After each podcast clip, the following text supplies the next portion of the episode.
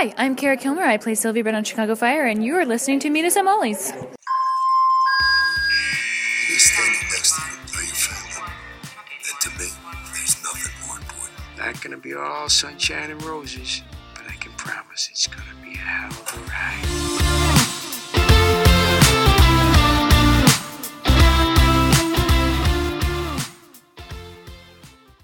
Hey everyone, welcome to episode 138 of Meet Us at Molly's. Today we're going over the penultimate episodes, so 519, 819, and 719. If you don't know what penultimate means, which I didn't know for a long time, it's the second to last. Yeah, I was quite old when I found that out, so it's okay if you don't know what that means. No shame. No shame, none at all. So as always, I'm one of your hosts. My name's Gina. I'm joined by Bryna. Hello everybody. Hope everyone's quarantines are going well, and we've all kind of picked up other activities to keep us sane and all that good stuff. But as always, we're going to start with the news. We've got a little bit to go over. We've got the episode descriptions for, I guess, what are essentially our finales, right? Yeah, although I thought it was interesting. I was going back because I watched these episodes late, and so I was going back and, like, Googling the promos for next week, and, like, none of them actually used the word finale. They all used, like, the last episode of the season, and I was just like, I thought that was an interesting word choice just given, like, the situation. Yeah. But yes, I mean, they are the finales, but, like, I was just like, oh, they're not actually calling them the finales. They're calling them the last episodes of the season. Yeah, so, like, everybody remember, like, put your pitchforks down when nothing ends on a cliffhanger. Again, production got cut short. Don't forget. Right, or when things kind of end on a cliffhanger, not really, like, the typical cliffhanger, but, like, that storyline didn't get wrapped up the way we thought it was going to get wrapped up. Like, I still have 10 million questions, like, yeah, that kind of cliffhanger. Just remember, like, yeah, pitchforks down, rage tweets, like, caps lock off, you know, it's okay. So, yeah, it's cool. So Med 520 is called A Needle in the Heart. Dr. Marcel is visited by two New Orleans detectives who have questions about his past. Dr. Choi puts his life in danger to save a child, and Dr. Charles gives fatherly advice to his young daughter. I'm excited. I think we're going to actually get the Crockett backstory that we've wanted for so long. I hope so. But I hope this is, like, not as bad as it seems, that these detectives are showing up to be like, hello. Yeah, that part I'm like, whoa, what did you do, Crockett? Or what? Yeah, what did you run from? But yeah, I want it. I'm glad we're finally getting it this season, too, instead of, like, pushing it into whatever next season is. Yeah, it's been kind of a pain in the ass mystery, because it's just been like, we get so close, and then we back away. And then we get so close, and then we back away. Yeah. So. Interesting. Will you take us through Fire? Yes. So Fire is called 51's original bell, and it says, when one of 51's own gets injured on a call, Lieutenant Severide becomes obsessed with helping out. Foster contemplates a big decision, and Kidd is concerned for one of her high school trainees. Who's getting hurt? Don't hurt anybody. I know, especially in the last episode of the season. Like, I don't want this. It's not nice. Go away. No. If Severide's obsessed with helping out, my gut would say it's Cruz, but I don't know. But did Cruz go on a honeymoon? Is Cruz in episode? I don't know. That's a great question. I don't know. We've seen the promo photos, I think, but I don't know. Yeah, I don't know. It's a mystery. 'Tis a mystery indeed. Yep. Last up is PD. 720 is called Silence of the Night. Atwater goes undercover to take down a gun trafficking ring, but discovers an officer from his past is undercover in the same organization. So they're calling back to an earlier episode this season when Atwater had a beef with a patrolman. I just can't remember exactly which episode it is. I don't remember either. I should have looked it up.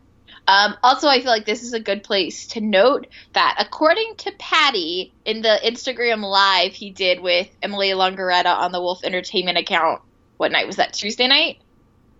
Yes. Yeah, Tuesday night. He said that episode 19 and episode 20 are switched. So I guess this was originally supposed to be 19, and the episode we're going to talk about tonight was apparently originally supposed to be 20. I guess that decision was made before episode descriptions dropped, but, like, according to Patty, that was a thing, because this was apparently more of a finale-type episode. Interesting. That's what Patty said. But like, okay. I don't know. I mean, I don't know. But according to Patty, that. So we'll see. All right. Interesting. So again, that's about all the news we've got. You know, everything's kind of slowed down. So as always, if you see anything, you know, send it to us however you want to get it to us. You guys are really good about getting us news. And we appreciate that because, again, it's a whole big internet out there. We miss things sometimes. So, yeah, that's about it on the news. I think it's time to move into the episode, shall we? Let's do it. All right. We're going to start off with Med because we always start off with Med. Can I make a comment real quick about Med before we start? Yes. Can I just say how ironic it is that Med's episode this week was called Just a River in Egypt and it aired on the first night of Passover? That is all. Huh. Okay. Just I saw that title and I was like, okay. Cool. I was just like, okay. I just needed to point it out. The Jew and me just needed to point it out. Somebody in the writer's room has a sense of humor. Yeah, I'm like, I know obviously with fire, typically it comes from a line of dialogue in the episode, but I don't remember how Med names their episodes or why they name their episodes. I know it's not. I know it's not dialogue, but I know that they've been really conscious to include 5 words every season or every episode this season because of the 5th season. Really, I want to go back and watch. I love those kind of things. Yeah, like little bits there. So I don't know. Interesting. So we'll start off with Maggie and Ben and, you know, just being perfect and Maggie and Ben like and adorable. I love them so much.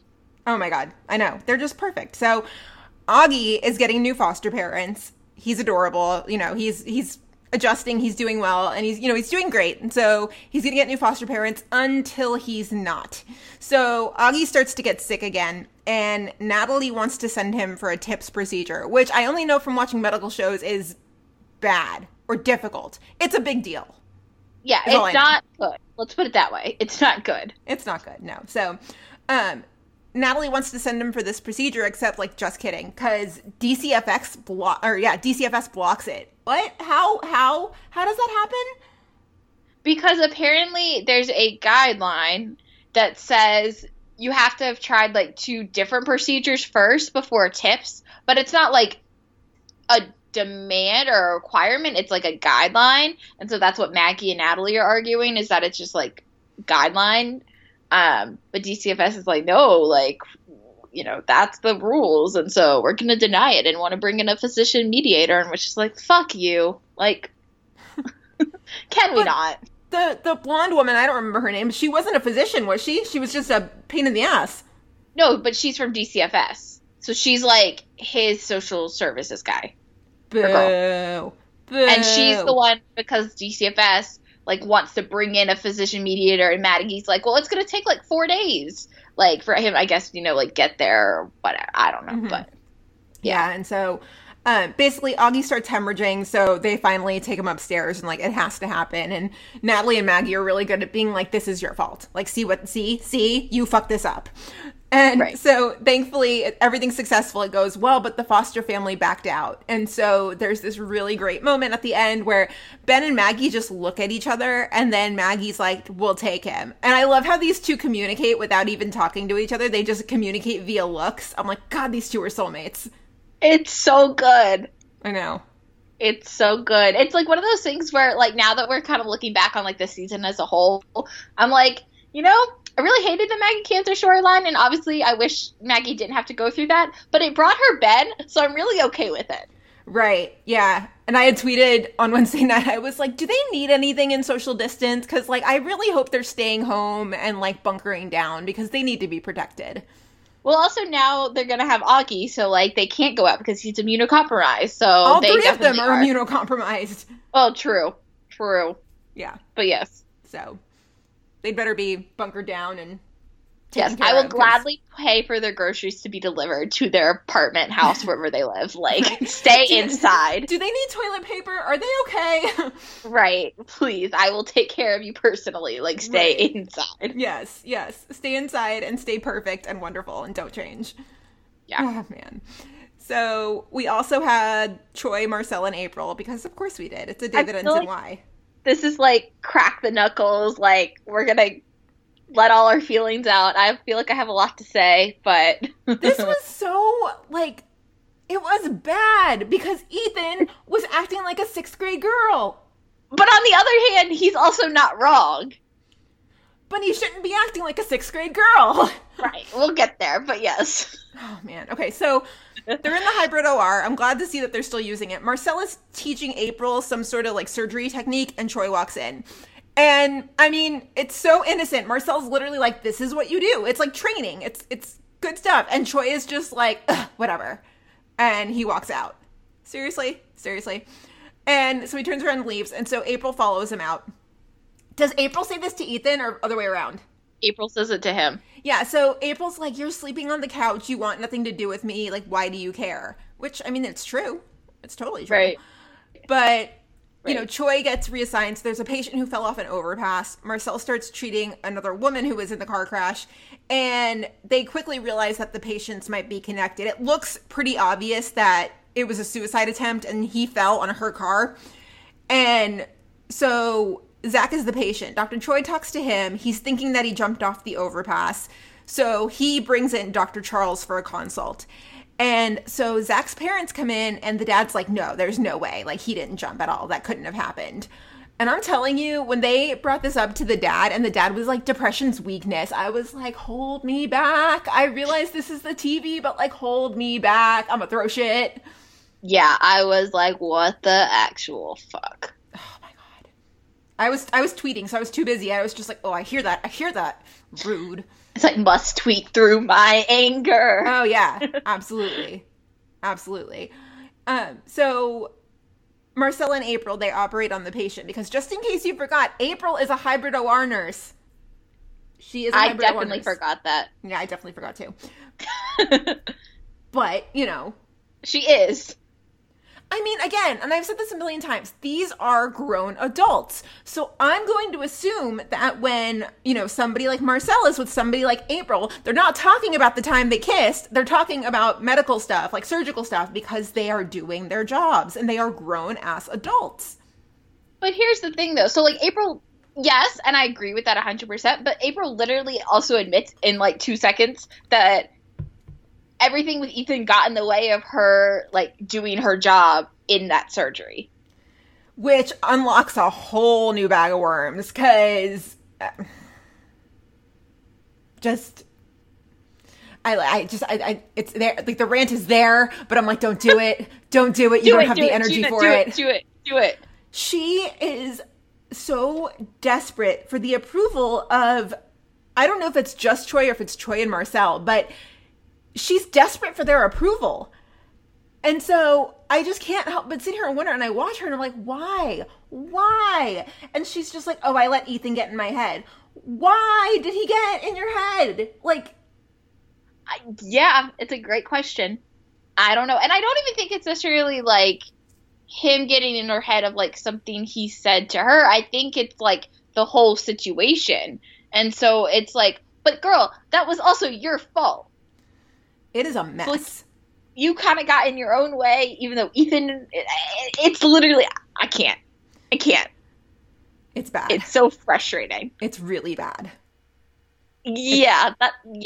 It's like catastrophically bad, Gina. Don't sugarcoat it. I feel like she might be desperate for Marcel's approval, too. I think because she has something there that she hasn't explored. That's not good. Yeah.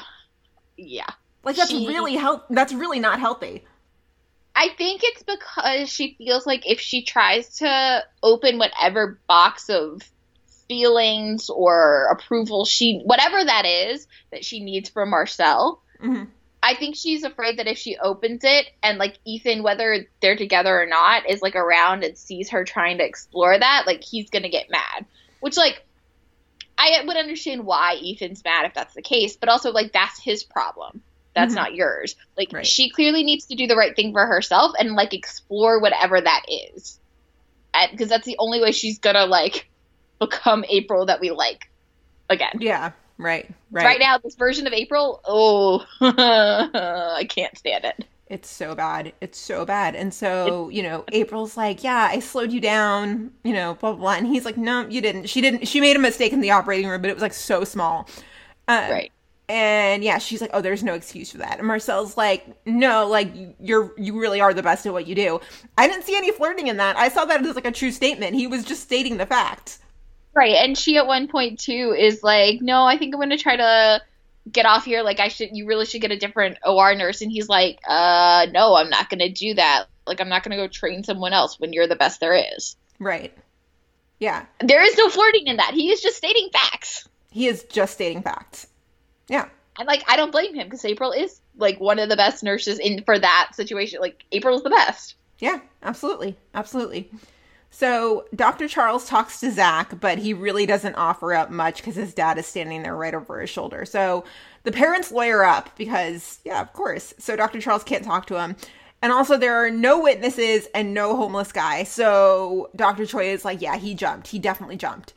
So Dr. Choi, because, you know, he hasn't already, you know, fucked things up enough, he asks Marcel to wake the woman up because she's the only witness. Now, listen, the only reason that this worked for Connor, the only reason Connor did it is because Will was missing. Marcel doesn't play like that, okay? Like, I knew the minute Choi went in, I was like, Marcel is going to give him the hardest no of his life. Yep. Yeah. Yeah. 100%. Yeah. And Marcel basically stopped just short of being like, are you fucking kidding me? Like, what? Pretty much. Yeah, and so Marcel's like, yeah, no, like, she just had her diaphragm rebuilt. Like, she needs to rest. And so Ethan tries one of those, like, you know, nasty, like, oh, I'm so mad at you moves. He's like, if that boy tries to kill himself again, that's on you. Okay. I literally was watching that this morning, and I was like, what the fuck? I was like, did he actually say that? Like, I had to go back and rewind. I was like, dude, that is such a low blow. Like, why do we need to go there? Like, why? He is such a toddler when he gets upset. Mm-hmm. Such a toddler. He sometimes acts like the 7-year-old I babysit. Like, literally. Yeah. Except Ethan is a 30-something-year-old man. Yeah. In a professional environment. Yep. Yeah. Yeah. Yeah. So Ethan begs the parents not to take Zach home, but the dad refuses. And this is where he talks about depression being a weakness. And I was like, oh, I'm going to hurt him. So this is when Choi races over to Marcel's patient. And so Marcel's not there. And he runs in and he lightens the sedation. That's not even something Will would do. I was like, what the actual fuck did you just do, Choi? Oh, yeah. That's a level of stupid that Will Halstead has not even hit. Oh, my God. It's so bad. I think, honestly, maybe Will's, like, you know, not paying attention to a DNR is maybe worse. But this is, like, really up there, too. Oh, I mean, I say barely. I think the DNR is, like, if the DNR is, like, here, which you can't see my hands, I think Ethan is, like, here. Yes, and yes, the gesture 100%. I'm making is that Ethan is, like, right under it. Right, 100%. Yeah, it's, like, right there. This was pretty fucking stupid. Oh, my God. And he knew Marcel was going to rip him a new one, too. And if somebody had done that to his patient, he would have lost his mind. Oh, 100%. And the thing is, too, is, like, if this is Will's patient, he doesn't do this. No. This way. He doesn't go about it this way. He might still, like, go behind Will's back or something, but he doesn't just go in there and, like, do, like, change the sedation. Yeah. He's literally a 7-year-old. He's like, I'm not touching you. I'm not touching you. Like. Yeah. Oh, it's so bad. It's literally so bad. Just because it's Marcel. Mm-hmm. Yeah. Yeah. And he questions her, confirms Zach jumped off the overpass. Like, that's great. And, like, oh, my God. And he was asking her questions, right? And he's like, okay, well, blink once if it's this, blink twice if it's this. Like, I need you to think. You need her to think. She's a little preoccupied. But also, too, like, I feel like from just watching PD so many times and, like, other cop shows, like, just the blinking method is not really, like, actual confirmation, because, like, what if you read the blinks wrong? Like, you know, like, whatever. So, like, what if Ethan comes back and is like, oh, yeah, she blinked twice. I knew that it was true. That is not, like, valid. If it, like, that would not hold up in court if something were to go wrong. No. Oh, we did have an ethics committee reference in this episode. I think it was with Will's patient, though. Yeah. But still. Still. Oh, man. So Dr. Charles pulls the mom over for a second while the husband's not there, and he gives her his card, you know, in case she wants to get Zach help. Because the mom gets it. It's just that she doesn't say anything because of the dad, which, oh, that makes me so mad. And she just says, she's like, I just don't want him to go through this alone, which, you know. Yeah. Yeah. And so Marcel is so pissed. Oh, Marcel is so mad. So Marcel just kind of storms into wherever Choi is, and he's like, we need to end this. Like, do you need to hit me? Will you feel better if that happens? And so Choi hits him. I'm just going to note that Marcel acted like the adult in this whole thing. I was just about to say, the thing that I do like about Marcel is, like, he's very good about reading social situations. And so he, like, knows that, like, Choi needs to get out whatever anger. And if, like, punching him is the way to do it, then, like, let him punch him and, like, get this all over with. Because it's ridiculous. But also, you're grown-ass men. Right. And, like, probably shouldn't happen in the doctor's lounge or wherever the fuck they were. But still. Like, good for Marcel for, like, being like, no, I'm going to fucking end this. At least between me and you, like, I'm going to end this. And, like, after this, there are no more problems. That we know of. Right. I mean, for now. I hope Goodwin, like, tore them a new one. Probably not. She was too busy being occupied with her son. True. Which I did not include in this outline because it was not really that important. Just, but yeah, what are we even building to with that? Yeah, I get it. Right, and, like, at this point, are we even going to really build anything to it with this point? Because there's one more episode left. Yeah. So Dr. Charles tells the mom something that, you know, Ethan overhears, and he kind of realizes, like, what he needs to do. And so at the Sexton place, Chuckstoy, or whatever their name is. I'm blanking. Sextoy and Sexton. Yeah, that. Listen, quarantine's frying my brain, okay? Like, okay. I have a tired head. So April walks in, and Ethan's basically like, he just says, he's like, it was really easy for me to see Crockett as the problem because the real problem was always right here between us. Okay, listen, I am proud of him for not saying that the problem was just April. I'm really glad he didn't say, like, the problem was you. He said the problem is us. I was like, all right, that's some maturity. I'll take that. And he says, April, whatever it is you want, it isn't me. And he leaves. And so he's thing like that running out the door, Gina. He's not even just leaving. He's like running out the door. Can you blame him? But no. But I'm just saying, like, he's not just walking out, like, slowly. He's, like, running out the door. And April's like, Ethan, where are you going? And he's just like, bye. That's the part that killed me, is that she was, like, freaking the fuck out. I was like, what did you think was going to happen? Yeah, that he was going to sleep on the couch forever at his place. Because remember, it's technically his place. Yeah. So she has to leave. It kills me that she didn't think that, like, the stakes were that real. That she was, like, that she could lose Ethan. She didn't even think of that. Right. And she probably didn't think of it because she's like, oh, I just kissed him. I didn't sleep with him. But, like, girl, you did more than just kiss him because there's probably some sort of real feelings there. So that's worse. April needs to pull herself together. Like, yeah. Pull herself together. Yeah, but honestly, though, I'm kind of glad Sex Toy's over. Like, this, they both need some help. Oh, big time, big time. They're not good for each other. No. And, like, I feel like now that we've had, this is our second breakup, like, do they actually get back together at some point? I don't know. I'm actually going to say for now, let's not. Yeah, no, 100%. But, like, do you think, like, 2 seasons down the line from now, because we know we get 3 more seasons, like, 2 seasons down the line from now, like, do they get back together? I mean, I guess it depends on what happens, but, like, I don't know. Here's a question, because Ethan says, whatever you want, it isn't me. Okay, so if April doesn't want Ethan right now, does Ethan want April? Yeah, I think he does. I mean, I think somewhere deep down he does, but he's hurt. I mean, he asked her to fucking marry him. He has to, right? Yeah, I'm going to agree with that. I think he does, because when you look at, you know, how these two have evolved over the season, you know, he lashes out at her when she closes herself off. Right. It's not him lashing out at her. I mean, in some weird fucked up way, it's because he loves her and just wants her to, like, open up so he can be there for her. That doesn't make it okay. I'm just gonna No, not at all. But, like, that's why I said, in some weird fucked up way, it's because he loves her and just wants to be there for her, but she's not letting him in. Yeah. But yet he still chose to propose to her. I don't know. I'm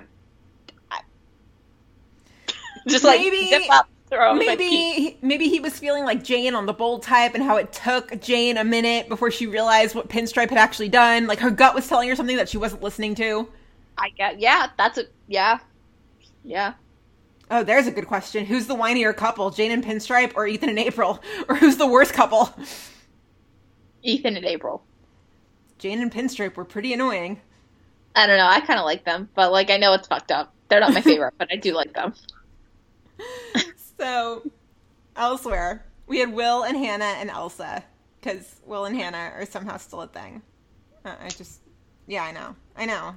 Oh, why? Yeah. Remember when we thought we said that Hannah was going to be, like, a combination of Anna and Camille? Oh, no. And she's her own thing.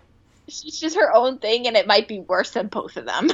But, like, also, I had an idea of where we were headed. Like, this is the storyline where I was like, oh, I wonder where they're going to take this. And I was like, oh, yeah, we only got one more episode.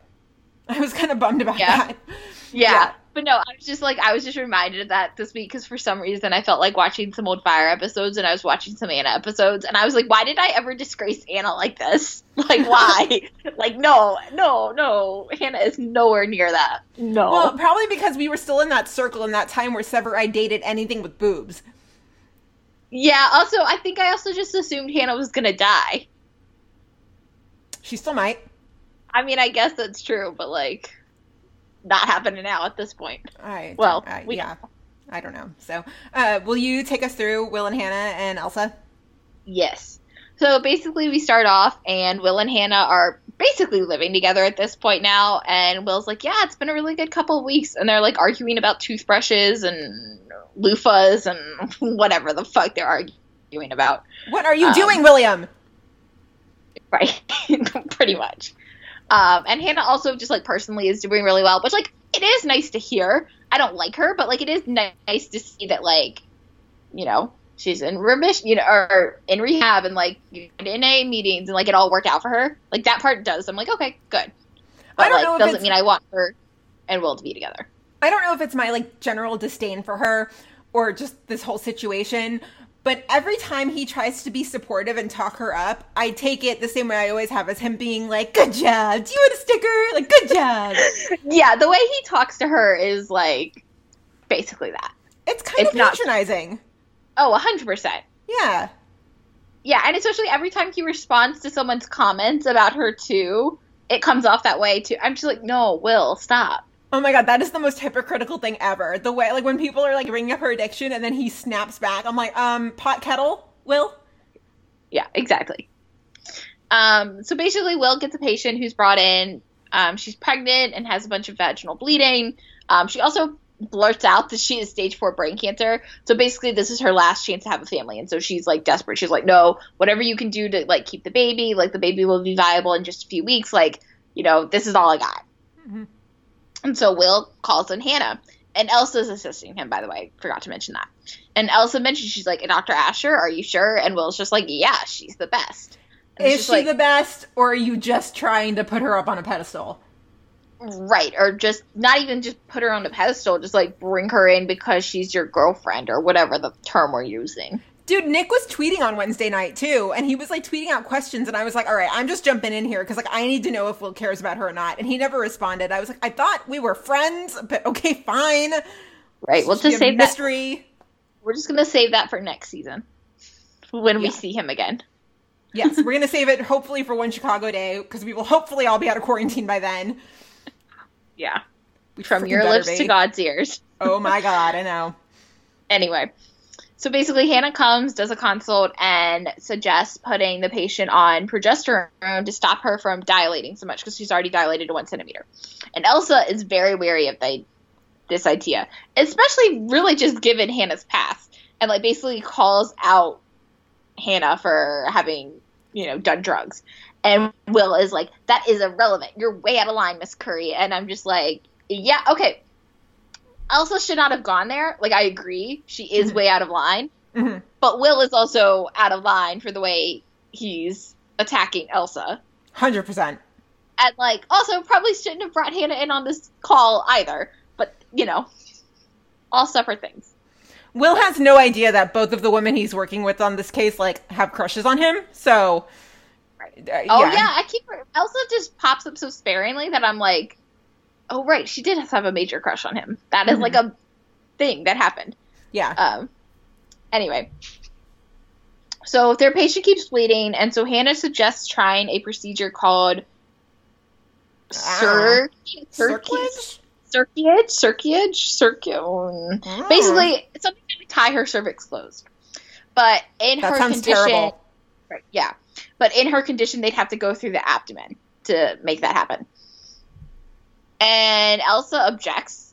And Will's kind of like, I don't really know how I feel about this either. But the patient wants to do it despite the risk, so they head into the OR. And I have a question here. Will is an ER doctor, not a surgeon. Why is he in surgery? And I thought about this as well. Remember, he did plastics before he got to med. Right. But why is he in this surgery? I do not know. It's the same reason he was in Gabby's surgery in season 4. And I don't know. I'd have to, like, ask my dad this or ask, like, somebody else. But just because you're a surgeon and, like, you were a plastic surgeon at one point, does that mean you have surgery privileges at every hospital you, like, can, like, work at from here on out? Like, he's not a surgeon at Med. He's an ER doctor. Right. So, like, does he have surgery privileges? In a normal hospital, I would say I don't know. At Med, I would say, do they care? I mean, and probably not. And I'm probably way overthinking this, but I saw that and I was like, what the fuck? Will is not a surgeon. Like, why the fuck is he in surgery helping Hannah? Yeah. Like, probably to keep an eye on her. I get why for the story he's in there. Like, I get it. But I was like, this doesn't actually make sense. Like, what the fuck? Or does it make sense? And I just don't know. I just have questions. Because it's been years since he was in an OR, presumably. And I'm, like, trying to think if you were... Maybe we've seen him pop... Like, I feel like I want to say once he popped into a surgery with, like, Connor, maybe. But, like, you know, it's, like, the odd, very rare thing for it to happen. Like, I feel like if somebody were to put me in front of the bar at Starbucks, I could probably make a couple drinks. But... that's completely different from surgery. Right. Like, there are no legal implications if you go behind the bar at Starbucks and screw up a drink. Right. But, you know, I'm saying that because it's been, like, over a decade. But, yeah, I don't know. I think at Med, they're just, like, rule is not a word at Med. Right. And like I said, I know story-wise why this happened, but I was just, like, I was thinking about it and I was like, okay. But anyway, basically, like I said, so they go into the OR, but before they do that, Elsa objects, like I said, and she's like, are you doing this because of your feelings for Dr. Asher? And it's just like, the answer is yes, but Elsa, you are still wrong to call him out for this. I'm glad that Will did not even dignify that with a response. Right. Elsa was wrong in the way that she handled it, but she's not wrong in what she said. Right. So. Anyway. In surgery, Hannah and Will have a successful procedure at one point, and, like, things look great. But basically then the patient's pressure keeps dropping, and she ends up dying on the table after bleeding out. This is a tough one, too, because Hannah literally, like, she handled it perfectly. She did everything she could. Right. Sometimes it was just goes that way. Yeah. And so Hannah takes it pretty tough, and, like, Will goes to comfort her. We've been so used to him confronting her. Yeah, comfort her. And she's like, I need to go to an NA meeting. And Will's like, well, I'll drive you. And that's that. I don't know. Like, the consensus on Twitter was that she's most likely going to relapse. Or maybe that was the plan, but obviously we don't know. Yeah, I would have agreed that had we gotten 23 episodes, yeah, she probably would have relapsed. Yeah. And, like, honestly, we may see the start of it tomorrow night and, like, or not tomorrow night, next week. I'm like, what day is it? I don't know anymore. Yeah, I don't even know what day it is. The only way I know what day it is when we have to record. So, like, the only reason I know it's Thursday is because we're recording. Right, and last night was One Chicago Wednesday. Yeah, but, yeah. So, like, yeah, and so that's the only way I know what day it is. So when the seasons are done next week, like, we're fucked. Yeah, we're really fucked. Yeah, I'm going to be like, it's day. But anyway, Yeah, I feel like next week we may even start to see the beginning of relapse, and that might be, like, the only cliffhanger we really get, because, yeah. Yeah. Yeah. So. Yeah, and like Bryna said, we have the Goodwin thing with her son, but, like, where is that going? Right, like, her son is a good salesman. And, like, I don't know, Goodwin seemed really bothered by the fact that her son wanted to know all these things about doctors so that he could sell them his products better. I was like, I didn't think that was weird, but Goodwin seemed very offended by that. Well, the only way I thought that they might be taking that is that, you know, he's telling her that, you know, he needs to get to know these people because they're going to work together, but he was only asking for intel on the male doctors. So I was wondering, is he gay and hasn't told Goodwin? Oh, that didn't even cross my mind at all. I don't know. Like, at all. That did not cross my mind. I don't know. Goodwin just seemed very, like, taken aback by the fact that, like, he wanted to get to know them more. Yeah. And I was just like, what is so wrong with that? Mm-hmm. I was just like, I don't know. But yeah. I guess we'll see. Maybe. I don't know. Yeah. Don't know. Yeah. So that was Med. Just, I don't know. Interesting. We'll see. We will see. Mm-hmm. Moving on to Fire. The big Cruz wedding. By the way, at the end of this episode, you will be able to hear our interview with Joe Minoso. You will also be able to watch it on YouTube, which you can watch now. So, like, go watch it on YouTube because we had the best chat with him over Zoom. He's so much fun. He's so nice. And he's so genuine. Like, that is Joe. Yeah. Oh, 100%. Yeah. Yeah. Just the sweetest person. So, yeah, definitely. If you haven't watched the YouTube interview yet, like, hang tight because it's at the end of this episode. So, I love Joe. Me too. Yeah. And that wasn't the first time I've interviewed him either. He's always, like, one of my top favorite interviews, always, because he's just so warm and, like, nice and sweet. Yeah, I mean, I got to hang out with him at When Chicago Day because he did the demonstration in addition to, like, his interview part. He's really great. Oh, I love it. I love it so much. So, yeah. He's another one. I feel like anybody on Fire, we could just sing their praises for hours. I mean, I could really sing anyone in When Chicago's, like, praises for hours, but yeah. Yeah, if somebody were to throw a name out there, like, literally, we could probably do a whole episode of us just being like, oh, Jesse Spencer's so nice, and he's so sweet, and, like, what a nice person. It would just be us doing that back and forth for an hour and a half. Pretty much. Yeah. Yeah. So, we'll start off with the protests and the social media. This was it was a pretty simple episode. There was just pretty much the A story, right? And then Cruz's wedding at the end, so it was pretty simple. Well, and Brett. So Brett. Yeah. Also worth noting is that this was Elizabeth Sherman's first episode as a writer, Elizabeth being Derek's assistant. So this was her first episode. Congratulations, Elizabeth. Good job. You slayed it. Awesome. Yeah. So Ritter and Gallo, our little millennials, are starting a 51 Instagram because of course they are. I love them. Of course they are. They've probably already got a 51 TikTok. Probably. You know they do. Probably. Like that one Daniel had posted when he was like walking in and they were all doing like this dance that you guys can't see on the camera. Yeah, that could be a 51 video. Like that could easily be a video with like Foster and Brett and Cruz and Mouch and everybody, like easily. 100%. Just adorable. So they're like, yeah, tons of other houses are doing like, why not us, you know? How cute. How sweet. And Bowden immediately is like, no, absolutely not. And I laughed so hard because it was kind of like them being like, Dad, can we use the iPhone? Can we go on social media, Dad? And Bowden just was like, absolutely not. Just done. So they get a call. 51 gets called out and the doors are locked. What the fuck? So protesters have taken over 51 and like, it's kind of odd. The whole thing is odd, really. So this guy chains himself to both the truck and the ambo. He chains himself to both with PVC pipe around his arms. Like, ow. Yeah. Also, why? Ow.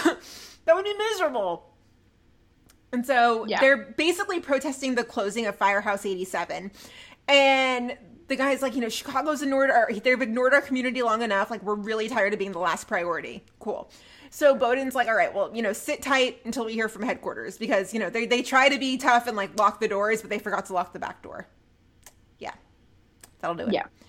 So Gallo and Ritter go to Bowden, and they're just like, can we show the protesters that, like, 51 is behind them? Can we use that? And Bowden, again, is just like, stop it. No, absolutely not. And even more protesters show up. So now it's like a full-blown problem and a full-blown event, because I did laugh, too, when, was it Herman, maybe, when the PD showed up and they were like, they sent two of you? Like, what is this? Yeah. Yeah. Yeah. Herman, man. Herman hated these protesters. Yeah. Herman was quite grumpy in this episode. As, I mean, understandably so, but yes. But also as Herman typically is. Yeah, yeah. So even more protesters show up. Now it's like a full-blown event. And so they choose to make themselves right at home at 51. And usually when people come into 51, they're just like, welcome, come, like, make yourself at home. And this time all of them are like, oh, hell no. Yeah. Like, yeah. I think at one point Ritter even, like, takes the food and he's like, no. Like, it's bad. Yeah. It's really bad. And so there's one guy in particular who's, like, particularly vocal. And he's like, we're not hurting anybody. Like, we're not breaking anything. This is a peaceful protest. Okay, he says as he's up in Severide's face. Like, yeah, okay. And so at the same time, this guy's recording Severide. He's got the phone up in his face. And Severide just, like, knocks it out of his hand. It's like, get that out of my face. But he doesn't hurt him, you know. Just kind of note that. So Herman and the main protester, they bond. You know, they're talking about standing up for something, taking action. They're bonding over having, you know, Herman has 5 kids. He has 4. And, you know, Herman just kind of reasons with him. He's just like, you know, the people in this house run into burning buildings every day for this community. Like, we don't want to see a station closed either. And so the guy's just like, yeah, well, we tried going to the department and the media, but the case wasn't sexy enough. And so he asked Herman, he's like, well, what did you do when people wouldn't listen? He's like, I burned a sofa. I actually totally forgot about Herman burning the couch. Yeah, I hadn't forgotten. The minute he said it, I was like, oh yeah, right. Our sofa burning friend. Yep, right, that's right. So, TBT. So, the video of Severide knocking the phone out of the guy's hand, it's going viral. Which, like, if anybody was going to go viral in that firehouse, it would be Severide. Yeah, unintentionally, like, too. Oh yeah, it would definitely be Severide, and it makes it onto social media. And I, like, when Stella was showing it to Bowden, I kind of felt like she had this air about her that was like, that's my man. He did that. Right. My man. Yeah. And so it makes it onto social media, and the CFD sends, like, the worst PR guy they have. And so Bowden's like, fine, Gallo and Ritter, like, use social media, go ahead. And they try to talk to the particularly vocal protester, but he just twists all the questions and they don't get anywhere with him. I about died when the guy twisted something he said, and Gallo was like, no, like, we help people all the time. Like, that's literally our thing. He's just precious. Gallo is so pure. So pure, so precious. The image of Gallo and the Teletubby son, I might make that into a shirt. I haven't decided yet. I feel like you should. Yeah. So one of our listeners, Christine, she tweeted in the middle of the episode on Wednesday. Yeah. See, you did it too. It's fine. Have you seen Frozen 2? No, not yet. Oh my God. So there's this scene in there where Olaf is walking around this enchanted forest, and he's like, Elsa, Anna, Samantha? And then he stops and he's like, I don't even know a Samantha. Like, yeah. Friday? Wednesday? Yeah. Oh, I don't know. So Christine tweeted in the middle of the episode on Wednesday, and she was like, oh my God, like, somebody should just Photoshop, like, Gallo on the Teletubby son. And I was like, oh my God, that's the best idea I've ever heard. So while the main protester is, like, he's basically developing crush syndrome in his arm. And so that all of this dramatic stuff is going on. Like, basically the pipes have, like, weighed him down, and he's, like, developing, you know, bad stuff is happening. And the whole time this is going on, I'm not tweeting because I'm busy Photoshopping Blake Gallo onto the Teletubby son. So no shame, none, none at all. I'm proud of it. I'm proud of what I did. So, and it looks great. Thanks. I feel like we might need to make that into a shirt. 100%. Yeah. So, yeah. And so, you know, the whole firehouse works together. The alderman that Casey goes to visit, he, like, was half-assing it the whole time. This guy was, like, not in the mood. I dug the callback, though, to Alderman Casey. That was cool. I know. And always, every time Alderman Casey comes up, I'm like, oh yeah, that was him. That was, like, a good 1.5 seasons of storyline. It was. Like, cool. It was. And it was like really easy for him to slip back into politician mode. Did you notice that? Yeah, I did. Like, he wasted no time in getting in there and being like, listen, this is what's going to happen. Yeah, one of the episodes, because I was telling you the other day that, like, I made a list. One night when I couldn't sleep, I, like, made a list of episodes that I feel like we should cover at some point, maybe during hiatus, depending on how long this hiatus goes, whatever. And, like, one of them is, like, one of the ones where, like, Casey's, like, officially decides he's going to run for alderman. Because I feel like we've never really talked about, like, Alderman Casey. So I feel like we haven't. I mean, we've, like, obviously touched on it in moments like this, but we've never, like, really talked about, like, Alderman Casey. Oh, my God. We should do the episode when he wins the election. Well, there's one, I think the episode where he officially decides to run. I think that's the one I put down because I think it's also Stella's first episode. But I feel like that's, like, a good one to talk about. It feels like Stella's just always been here. I know, but she hasn't. Which is crazy. I know. Wild. So. I know. So, somewhere in this, while the main protester is developing crush syndrome, Emily is like, we've got to do a fasciotomy to, like, relieve the pressure in this guy's arms because they've swollen to a point where, like, he's going to lose his arm. And so Brett's like, I don't know how to do that. And Foster's like, no, I do. Don't worry. So she does the fasciotomy. The guy's okay, thankfully, makes it to Med. And at Med, Will's like, well, who was the trauma surgeon who did that? And Emily was like, yeah, it was me. And he was like, you missed your calling. Like, good job. Because, you know, of course, Will's going to see a rule breaker and be like, oh, my God, I think I love you. So, yeah. I think Will might have fallen in love with Foster in that moment. Yeah, well, I just literally pictured Crazy Ex-Girlfriend like, oh, my God, I think I like you. Yes.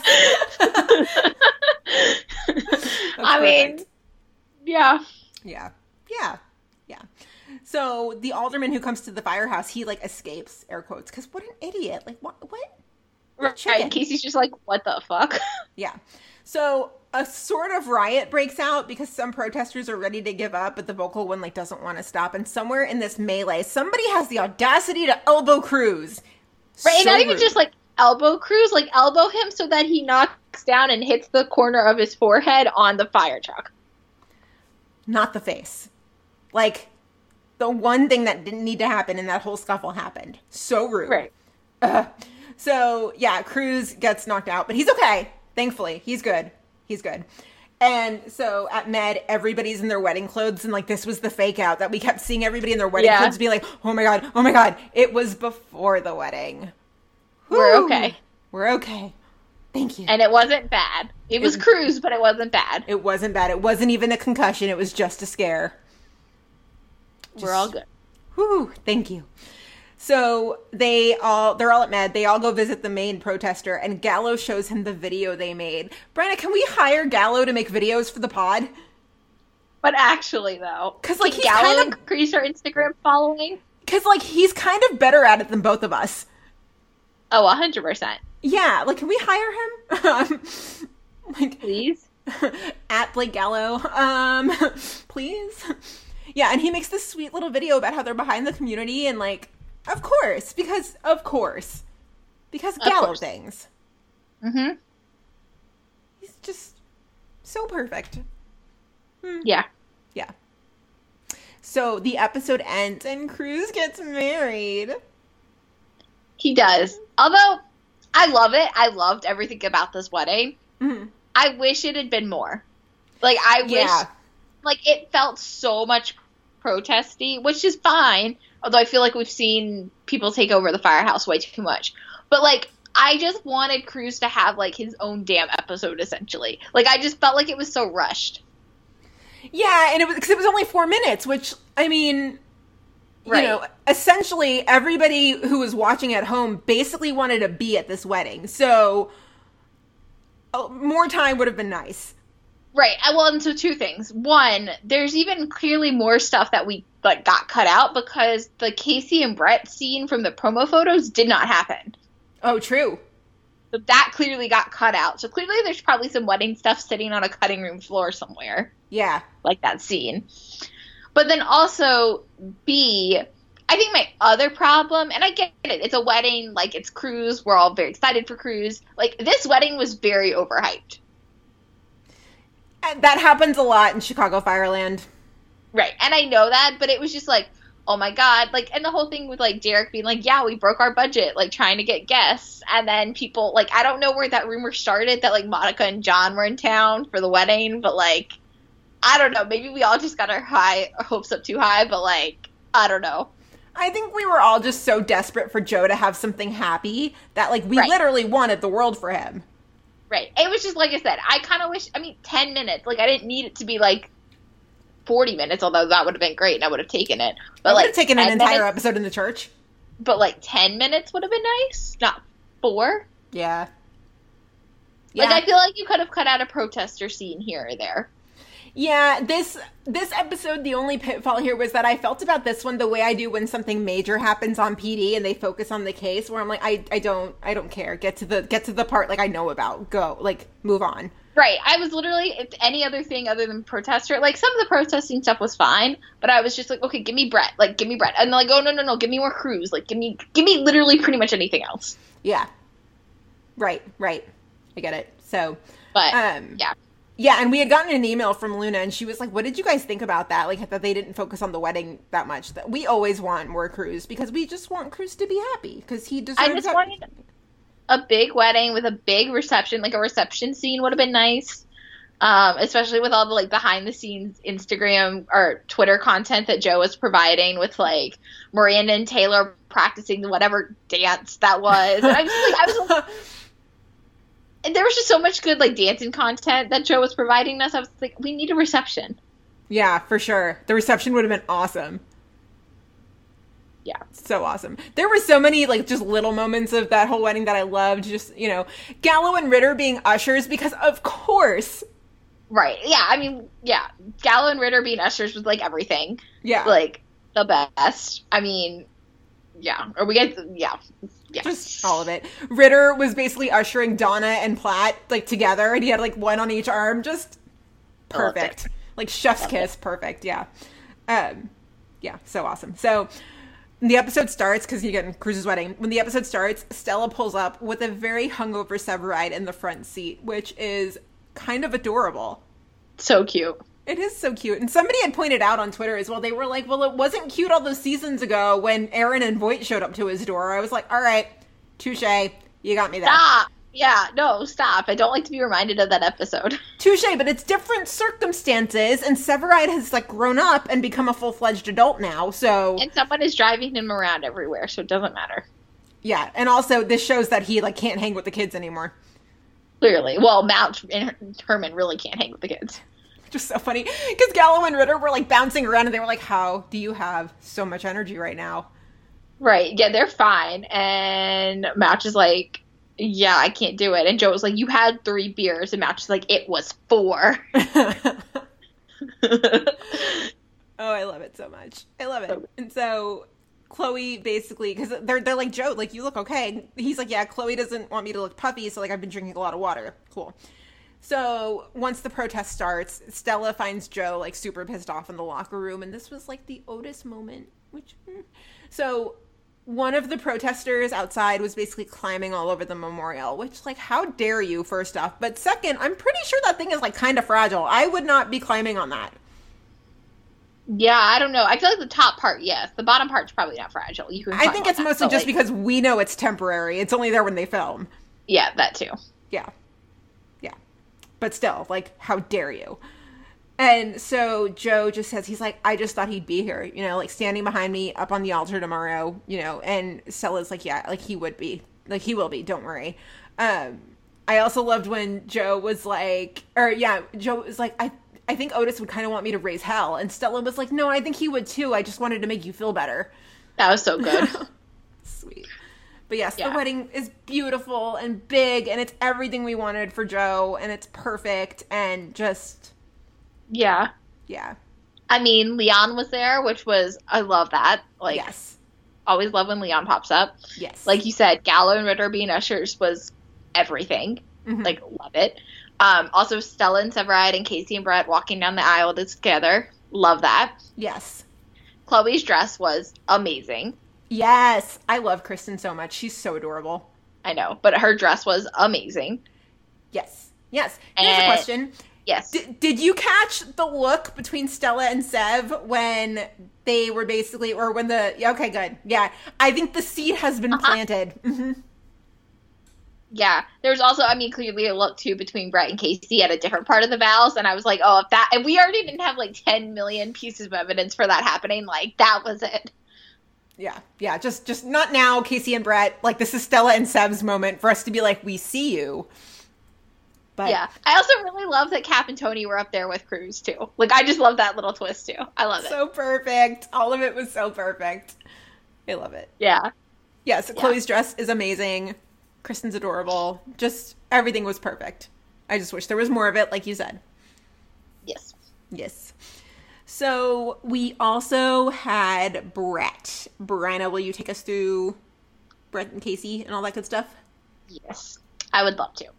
So Brett's back from Julie's funeral in Rockford, and Casey pulls her aside and she's like, you know, how are you doing? How's Rockford? And she's like, you know, I mean, she's pretty much still in disbelief. She's like, you know, it doesn't feel real. Like, you know, funeral was this, I guess, good as a funeral could be, but, like, this doesn't feel real. And she keeps getting distracted, thinking of everything. Like, at one point, Stella's like, do you want to work on Girls on Fire applications with me?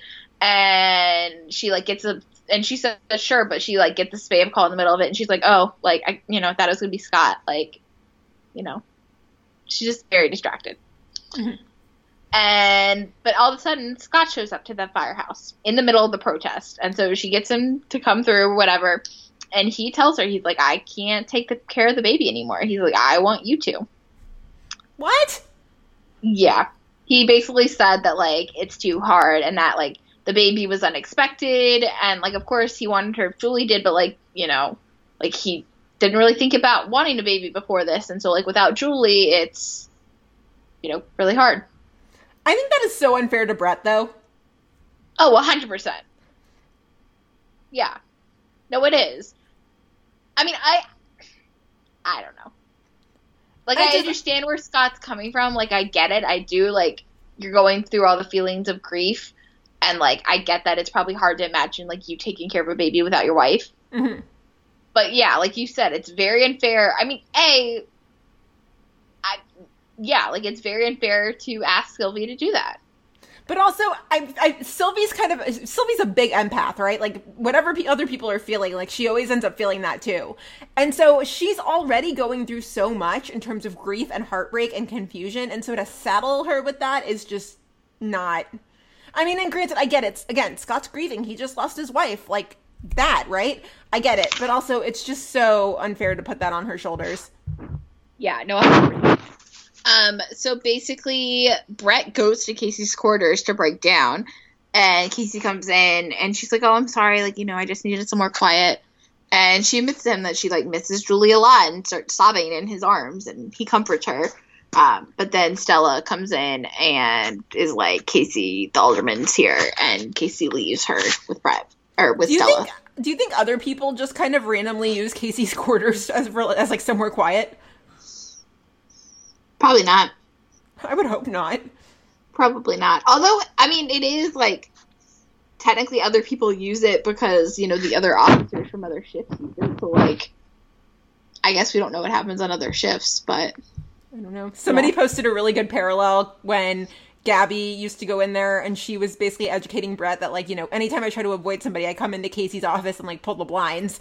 And Brett was in there, too. Yeah. I forgot about that. Oh, yeah. It's funny. Yeah.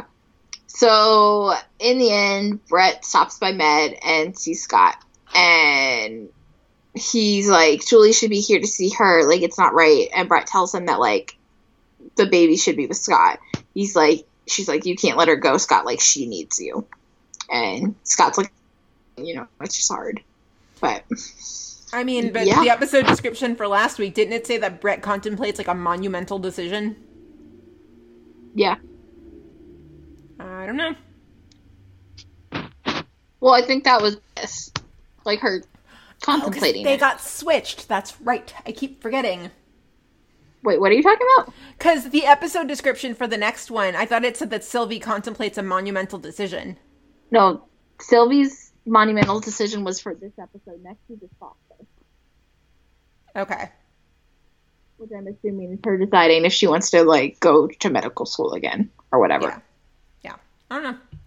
So, any other notes on fire? Nope, that was it. Like I said, great episode. Love the Cruz wedding. Just would have wanted more. Yeah. And less protesters.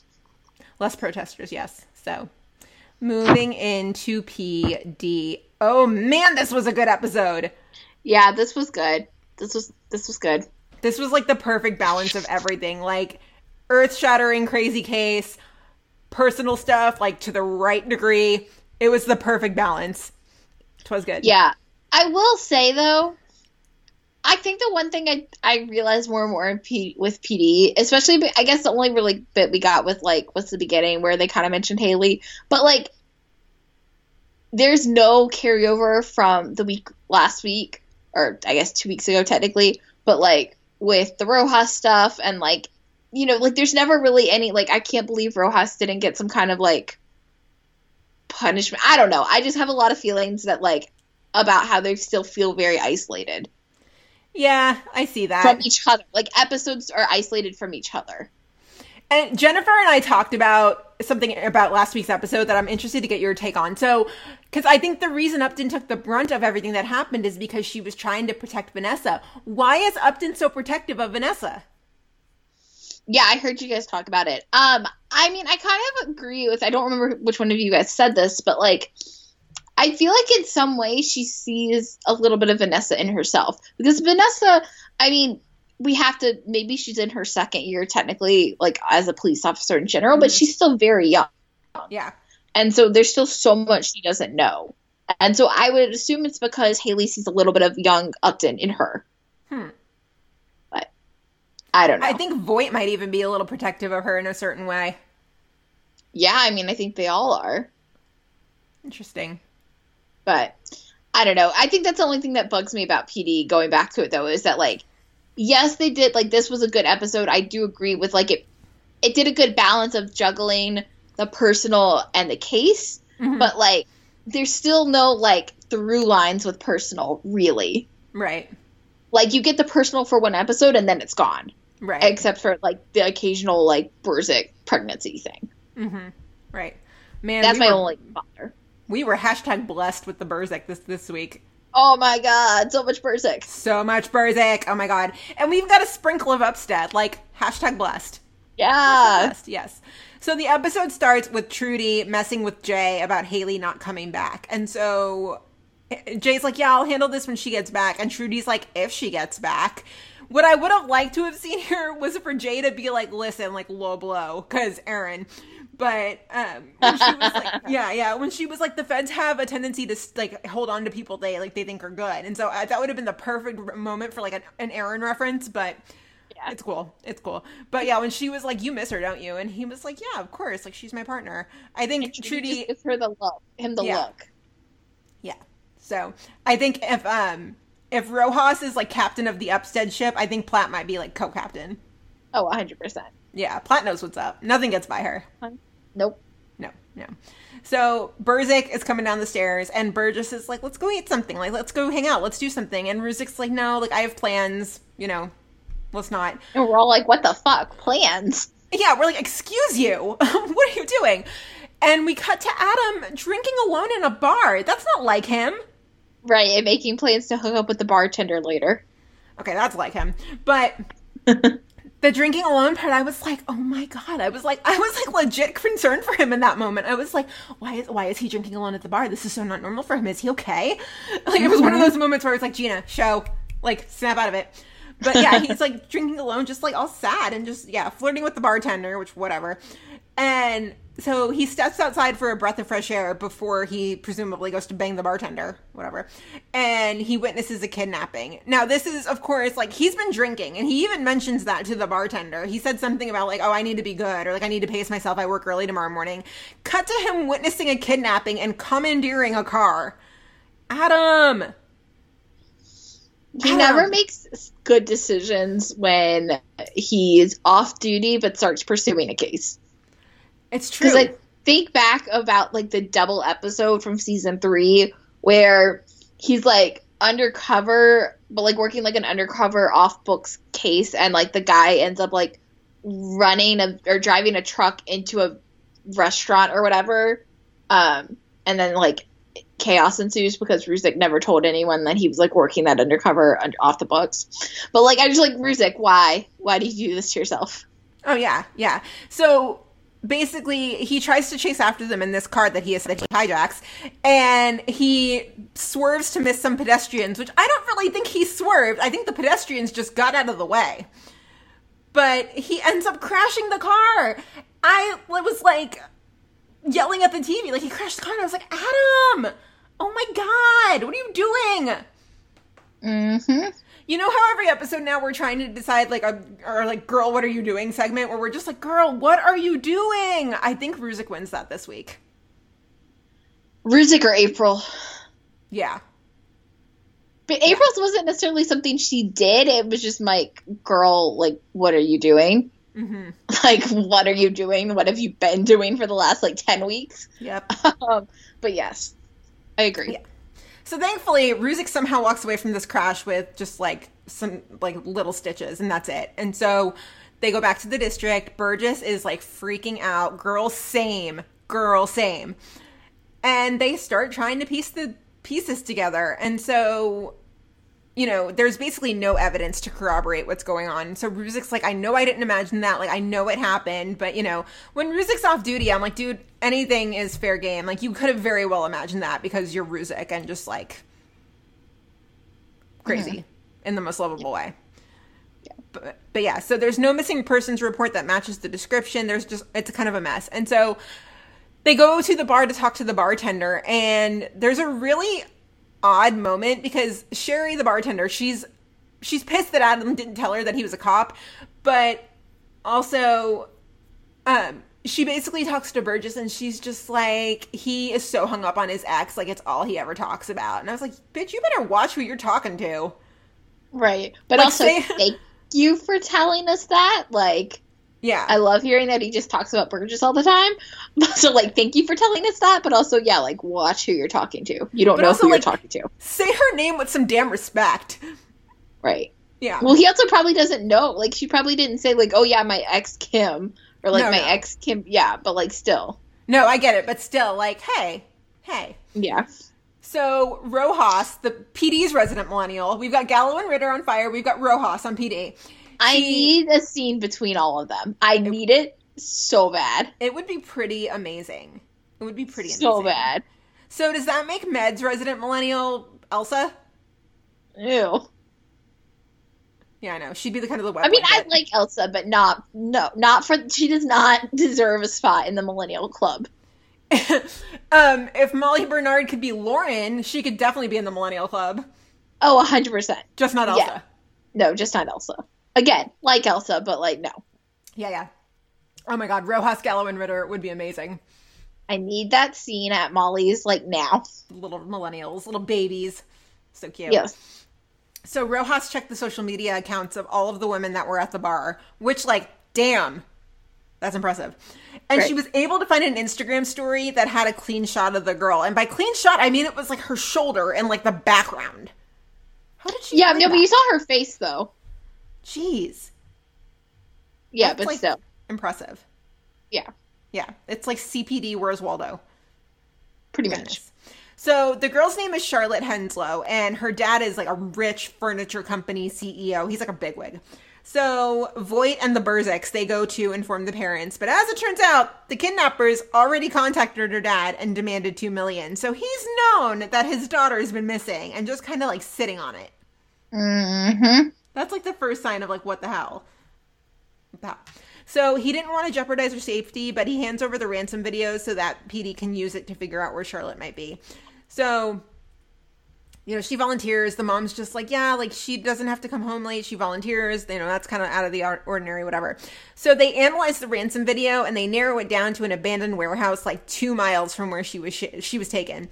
So the Berziks roll up, and while this is happening, I guess Burgess is, like, really efficient with her time because they have, like, maybe 2 seconds, and Burgess is just like, so by the way, Sherry told me you're sleeping together. Cool. I know. Yeah, and Adam's like, yeah, we were. I mean, we are. And, yeah, that's literally the conversation. He said it, like, really defensively, too. Right. It was just like, we were. I mean, we are. Adam. yeah. I don't know. And so, I mean, hey, but props to Burgess for being efficient with her time. So all of intelligence goes inside. They find two dead bodies, no Charlotte. And so one of the dead bodies is Blake Larson, and that's the guy that Adam saw outside the bar. And so the other one is basically a security guard for Charlotte's father. So Voight interrogates the security guard, finds out that he thinks the guy who took Charlotte is Gary Stevens, Gary being the father of one of his former employees named Dylan. This is where we get into the details of the case where things just get like... Don't super... actually care as much. Right, right. So the main point here is that, okay, so Dylan had a lot of mental health problems. Dylan's young. Dylan's like Charlotte's age, right? Yeah, maybe like a few years older, but yeah. Yeah, and so Dylan had a lot of mental health problems. He was reported missing 2 weeks ago by his father, and the detective that had worked that case said that his father thought he was having an affair with Wade and was convinced that Wade had something to do with the disappearance. So this is where things start to get really juicy because, again, Wade is... Charlotte's father. Well, yeah, Charlotte's father. He is a furniture store CEO, and he's also very, very active in the church. Mm-hmm. Jay mentions that he's, you know, Jay calls him a holy roller. So yeah, this is big. So that, you know, he basically thinks that Charlotte's father is having an affair with his son. So this is when things start to get like crazy. So basically intelligence runs all sorts of crazy stuff that they do. They do their thing. And they find video that shows Dylan and Wade hugging on the same day that he disappeared. And this is after Wade told the missing persons detective that he hadn't seen Dylan in months. So clearly, like, Wade's a giant lying liar who lies. So Wade just claims that he was helping Dylan out. Just bad. Bryna, will you take it from here? Yeah. So patrol spotted a car from the kidnapping that was parked right outside Dylan's last known address. So everybody heads there. Gary, Dylan's father, is there with Charlotte, refuses to let her go. All Gary wants is for Wade to come and tell him what he did to his son. So Voight's like, get Wade here now. But Wade still denies that he knows anything. So bad. Jay sets up in a window, like, across the street from where, with the sniper gun, because, you know, we're hashtag it's so good. It's we haven't so seen good. Sniper Jay in so long. No, and I also love that he, like, he's not wearing a vest or anything. It's just, like, he's just wearing his flannel, and he's like, yeah, sure, I'll just casually set up a sniper spot. No big deal. Also, there was a moment, Gina, where they're showing Jay with, like, the sniper gun, and the eyes... Holy shit. He had Severide eyes, didn't he? Yes! Oh my god, it was so good. It was so great! I know. I don't know what it was like the lighting in that scene or something, or maybe the shirt he was wearing, but like I noticed that too. That it was his eyes were just like ding!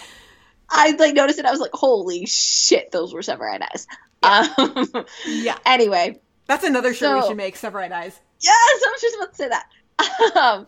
Anyway, so Jay ends up shooting Gary with, like, a partial view and still nails him, though, because, hello, Jay. Because Jay, yeah. Military, you know. Just Jay things. Yeah. And so Ruzik and Kev storm the house. Also, I will like to note, though, so it's Kevin and Ruzik storming the house with, like, a bunch of other cops and so, like, extras. And they let one of the extras do the ram last night, and I was like, oh, that's different. Okay. Not only did they let one of the extras do it, it was a female as well. Yes, which I love. Love it. But, like, Kevin was there, and Kevin didn't take the ram, and I was just like, oh, this is nice change. Like, I noticed that. I was like, oh, mm-hmm. I like this. Yeah. Anyway, Charlotte's okay, but, like I said, Gary got shot, and so he's slowly, like, bleeding out. And Rusa goes in there and is, like, trying to calm Gary down and, like, stays there, like, tries to talk him through everything. And, like, again, Gary confirms... to Ruzik at this point that, like, Wade and Dylan were in, like, a relationship of sorts. Can we also talk about negotiator Ruzik? Because that was the best. Oh, yes. So Burgess and Rojas were finally able to pull the GPS from Wade's Range Rover the day Dylan disappeared. After Wade met Dylan that day, he went home, but the car idled in Baker Park for, like, 30 minutes. And photo from a traffic cam shows Dylan slumped over in the front seat of the Range Rover. So... we've all basically confirmed at this point that Wade killed him. Yeah. So they go to the house and question Wade's wife, and basically she's like, I don't know, like, he was out, I was out at lunch with Charlotte that day, but, like, when we came home, we did notice that, like, Wade had come in from the woods and was, like, super dirty and, you know, whatever. And they end up going in Wade's car and finding blood there, and so, like, they basically confirmed that. And so they go out into the woods and they find Dylan's body out there. It's crazy. Yeah. And while this is happening simultaneously, Ruzik is able to get Charlotte free from Gary, and, like, Gary's, like, basically dead at this point. But he does finally learn, like, what happens to Dylan as he, like, takes his last breath. I totally thought that we were going to find out why Ruzik had been acting so weird, like, in that moment. Because the guy was basically... Or when Ruzik was trying to, like, reason with him, he was just like, no, like, you're a father. You want to protect your son. Like, I get it. And I totally thought he was going to, like, mention why he was being so weird. Yeah. But as Charlotte walks out, like, she, like, walks by Wade. And Wade's like, I'm so glad you're safe, honey. And she, like, can't even look at him, let alone speak to him. What a juicy case. Yeah. But we end, though, with, like, maybe one of the best scenes, because we get a Berzik locker room scene. Babies. I love it. And so basically Ruzik just asks Burgess out to dinner because, you know, like, he turned her down at the beginning of the episode. And she's like, no, you don't have to. And he's like, no, like, I want to. And he's talking about how basically it's really just anything's been hard to make him happy in recent weeks just because of everything going on. And he says, he's like, you know, everything I think is going to make me happy ends up just kind of making me sad, you know. But, like, I think going to dinner with you, like, that made me smile. Made us smile, too. I know. They're so perfect. Yeah. But, yeah, that is PD. So good. Such a good episode. I still can't believe that case. Like, wow. I know. Yeah. Crazy. Yeah, that was good. Really, really good. So... I think that's about all we've got, isn't it? Yeah, I think that's it.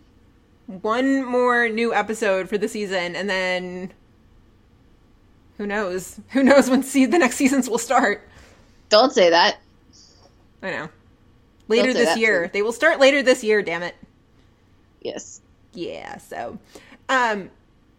Yeah, so that's about all we've got in terms of the episodes this week, but we also chatted with Joe Minoso this week, and it was wonderful because Joe's the best. So before we wrap up the episode, we are going to leave you with that. Even if you listen to the interview, I would definitely recommend watching it on YouTube because we had so much fun. And we did it via Zoom. It was the first interview we've ever done via Zoom, and I thought it was awesome. Yeah, I want to do, like, all our interviews via Zoom from here on out. Oh, same. Absolutely. I'm just wondering how we can talk people into that. Yeah, I know. Yeah, Zoom's kind of the best. So definitely watch it on YouTube, even if you're going to listen to it. But, yeah, so here's our interview with Joe. Enjoy. Hi, Joe. Joe! How are you? Excellent hoodie. Oh, thank you. Yeah, I have to represent. Nice. How are you doing? I'm good. I'm good. How are you ladies doing? We're good. We're good. Thank you for joining us. I know it was really short notice the way this all kind of came about today. Yeah, I'm happy that I could do it. You know, I happen to have some extra free time on my hands randomly. So right. Yeah. Well, cool. Well, yeah. So first and foremost, I mean, how are you doing? How's the family? How's, you know, are you Chicago? We are. Yes, we are in Chicago. The family's doing good. I'm staying at home here with my wife, my sister-in-law, and our two dogs. Yeah, we're trying to stay as safe as possible. Good. How about you guys? Good. Yeah. Good as we all can be, I guess. I mean, you know. I hear that. Yeah, absolutely. Lots of binge watching. Well, you know, yeah, I was going to say best time for TV. I mean, can you really, you could never ask for more of an opportunity to sit down and just watch whatever it is that you've been missing out on. Right. I feel for parents right now, I got to say. I stay at home parents. That is a tough job. I think you're recognizing just how invaluable teachers are right now. Yeah, 100%. I've been babysitting all day, every day, and it's like killing me slowly in the best way. Yeah, it's. I mean, you know, well, that's all. It's like, you know, they also. I mean, these children, I'm sure, also want to have something to do with their lives as well. Like it's just trying to find ways to fill time is so difficult nowadays. Yeah, no, for sure. And I think it's finally settling in that, like, oh, we're probably not going back to school this year. Like, this is kind of weird. And I'm like, yeah. That's happening. Yeah, that's it. It seems that way. I know. I think we're going to all have to get used to some new regulars in life over the next couple of months. It's going to be definitely a transition period. For sure. Yeah. Yeah. And so, I mean, obviously the production shutdown just kind of came out of nowhere. So how did you find out about it? There were hints of it here and there a couple of days before we actually shut down. We were the last of the Chicago shows to shut down because we unfortunately had to take a couple of days off because weirdly enough, one of our directors got sick, and so we needed to find a replacement. Not Corona related, it just happened. Right. Okay. So we needed to finish up on the Saturday instead of the Friday, but we were all kind of on set. And we were brought together by the executive producer and told we were at that time, I think people were thinking, oh, we're going to take a couple of weeks off and see where we go from there. And that's what we were sort of told. But then quickly after, a couple of days later, it was just, we're going to wrap the season and you guys go off and be with your families. And we'll pick this up hopefully in season 9. Yeah. But at least you guys already knew that you were coming back from season 9, and it's not just like a waiting game of like, oh, are we actually getting picked up? Because like right now we don't really know of many renewals just because like everything's been shut down and stuff. That's so true. Yes, it is, very rare and kind of unheard of that not only do you get picked up for a season, you get picked up for 3, right? So right. It was weird. The crew specifically was kind of on cloud 9, for them to know that there's 3 years of television that they can rely on as steady work here in this city is a huge deal. And so we were all really excited, really stoked about it, excited about the freedom that it gives the writers in terms of the potential for storylines, knowing that they can kind of work a little bit more long form. And so we were thrilled, yeah. And now I think hopefully we will be able to kind of pick up where we left off if this thing kind of subsides by July. But we are definitely in a kind of like who knows moment in this world. So hopefully, knock on wood, things will end up being okay. Yeah. And so obviously we're here because the big wedding episode is happening this week, or by the time this is out, it will have already happened. And it's a big, beautiful church wedding and everything. What was that like to film? Weird.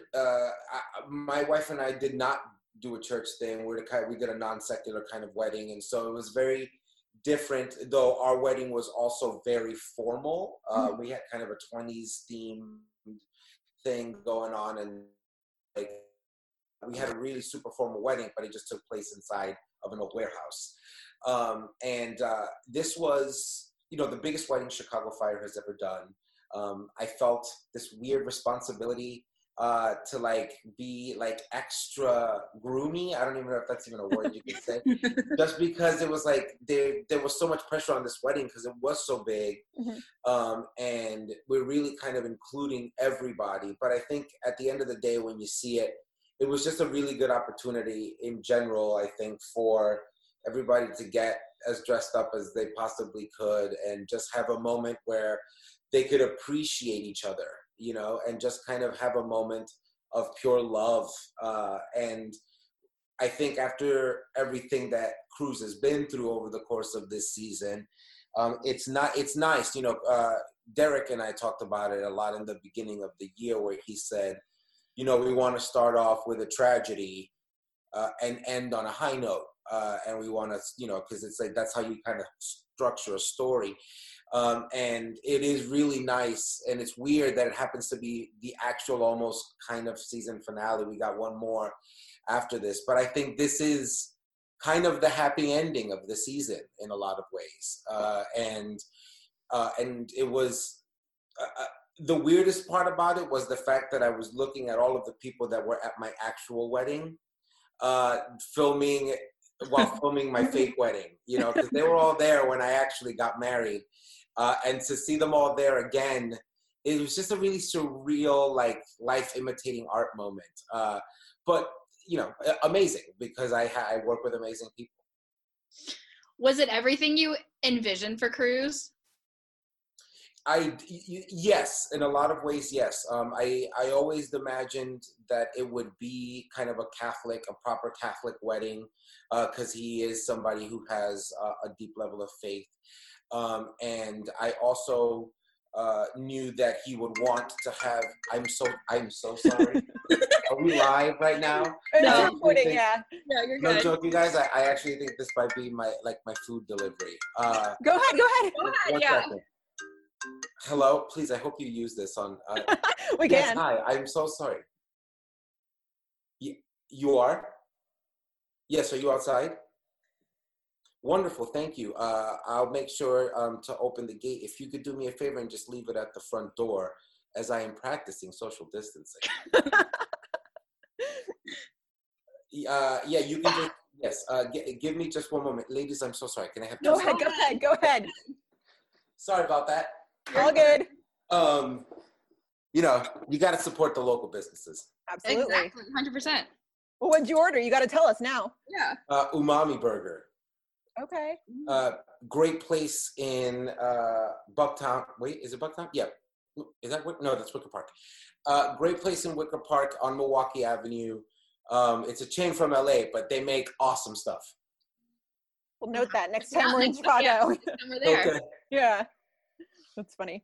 What were we talking about? Oh yeah, so was it everything for Cruz that you imagined? Yes, I do. I think beyond what we just talked about, the kind of, you know, traditional Catholic wedding, I think most importantly, he's such a romantic. He's such a huge romantic at heart. And Chloe is so insanely in love with him. And I think that that's what makes me happiest for the character, is that he finally has somebody that loves him the way that he loves, you know? Mm-hmm. And I think that that's so important for him. And I look forward to seeing how it evolves and, you know, which I have no idea of, but I assume in the way that most what marriages do. And so that'll be, I think, a great experiment. And I couldn't be happier with Kristen Gutowski. She's just such a wonderful actress and human being, and I'm on cloud nine. Yeah. And so what's it like working with Kristen? Amazing. You know, working with Kristen is a lot like working with Miranda or Kara. You know, they're insane and super quirky and weird, but all gorgeous at the same time somehow. Mm-hmm. So it's like, you know, working with these like quirky, gorgeous women. It's a lot like working with the women I work with every day, so I'm very comfortable with it. That's great. So there's a very poignant moment in the episode that kind of honors Otis and acknowledges that like he's still with Cruz in this big moment, even though he's not physically here. And I'm curious, like, when you're filming a scene like that, like what are you tapping into for the scene, that scene? You know, it depends on the moment. I remember when I had to do something like this when Chloe was in the hospital, and I had to have kind of a moment that was really linked to my mother passing away, because it had just happened and I had just spent a lot of time in the hospital with her. So there was kind of a very real moment in my life that I could draw from.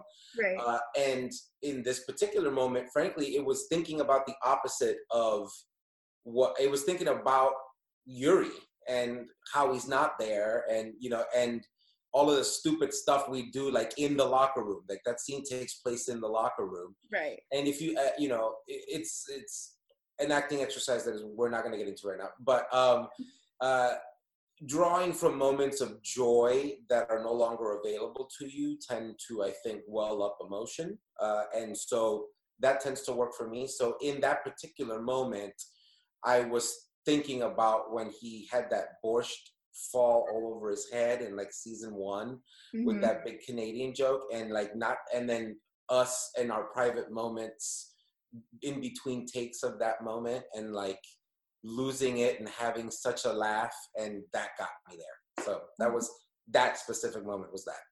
Are you still in touch with Yuri? Do you guys talk often? Yeah, we just texted today because we haven't had a chance to really sit down and chat, and we were just making a Zoom date for sometime this week. So yeah, we do, absolutely. So Crotus lives on. that the Crotus will never die. If I have to embody it by myself right now with Chicago Fire, then so be it. But that energy and our friendship is something that will last well beyond this show. Love it. That's awesome. So we know that the actor who plays Leon, Jeff Lima, he came back and was a part of this episode. Like, how fun is it to have him come back every now and then for all these big moments in Cruz's life? It's incredible, especially because Jeff himself has been turned into such an inspiring young man.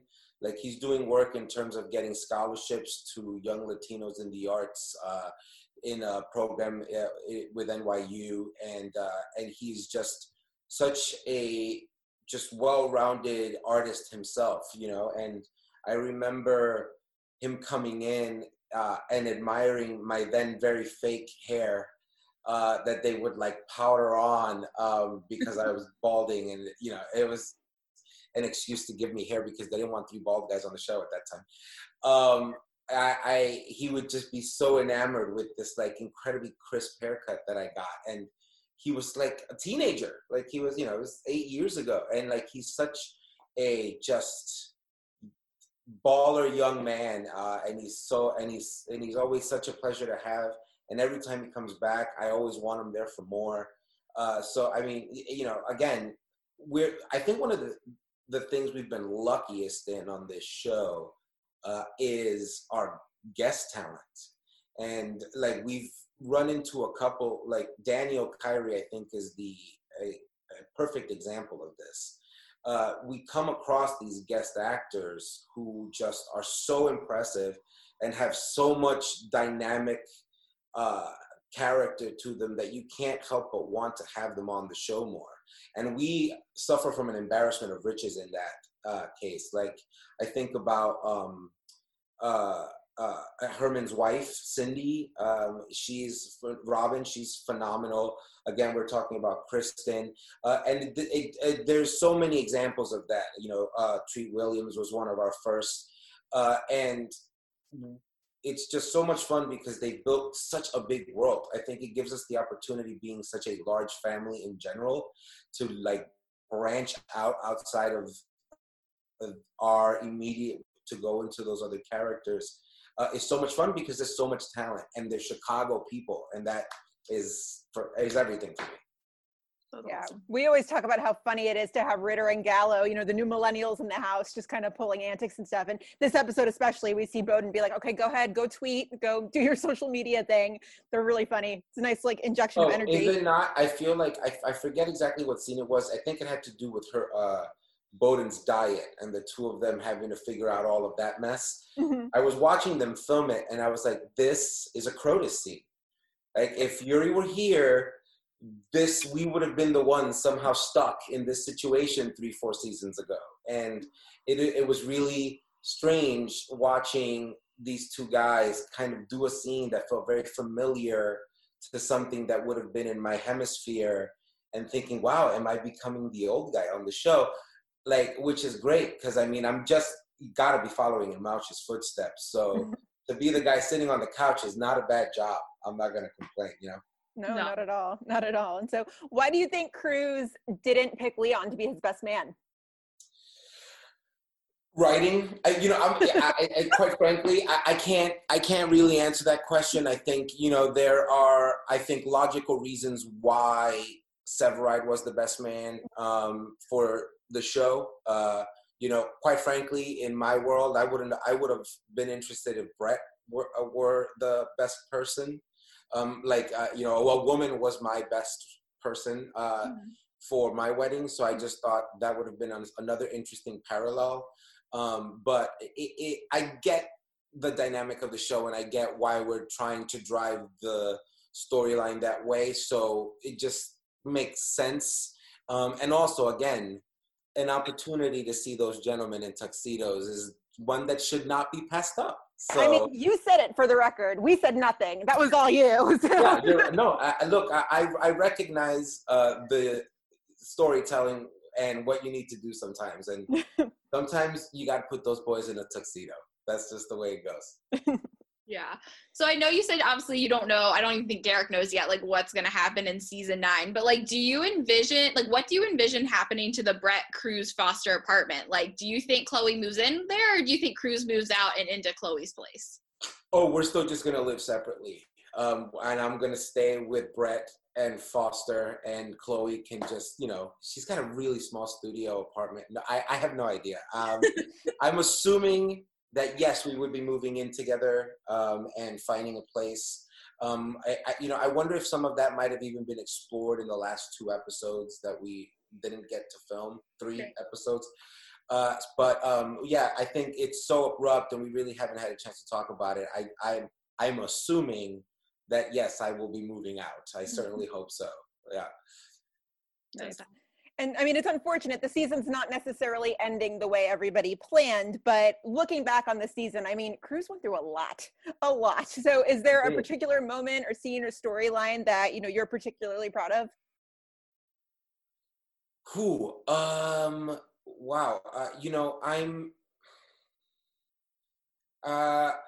I was able to do a scene in the first episode with Eamon in Molly's, and I was kind of happy with how that scene played out, primarily just because it's rare that I get to have moments of that kind of like that personal of a scene with Eamon. And in a lot of ways, he is very much so a father figure to all of us. And that moment felt like I was really kind of in an acting moment with, like, someone who I so highly respect.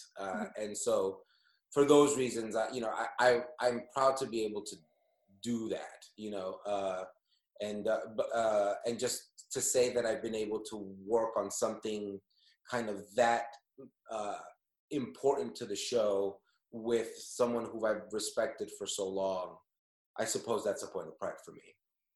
Great. And I know we kind of touched on this earlier, but we do want to officially congratulate you guys on the 3-season renewal. Like we said, very cool, very unprecedented. I mean, I'm just curious, like, what does it mean to you to be a part of, like, a television universe like this that has expanded to this magnitude and has created, like, such the legacy that it has? You know, I don't know that I feel that. I think I often go, you know, I often live my life completely unnoticed. It's funny. Yes, we have, you know, something like 10 million viewers a week who watch our show. But there are many, many millions of other people that are not. And so it's like, I'm not one of those people that really gets noticed a lot, or like, so celebrity and fame and like being part of something huge doesn't really register like that, if that makes sense. Mm-hmm. I will say I am blown away week in and week out by the loyalty, like the fan kind of fervency for the show. You know, I love doing it because I work with people who are genuinely awesome, and I get to, I think, represent a pretty positive Latino on network television, and that's like huge to me. And it means the world that I get, that I've been chosen to be able to represent that. You know,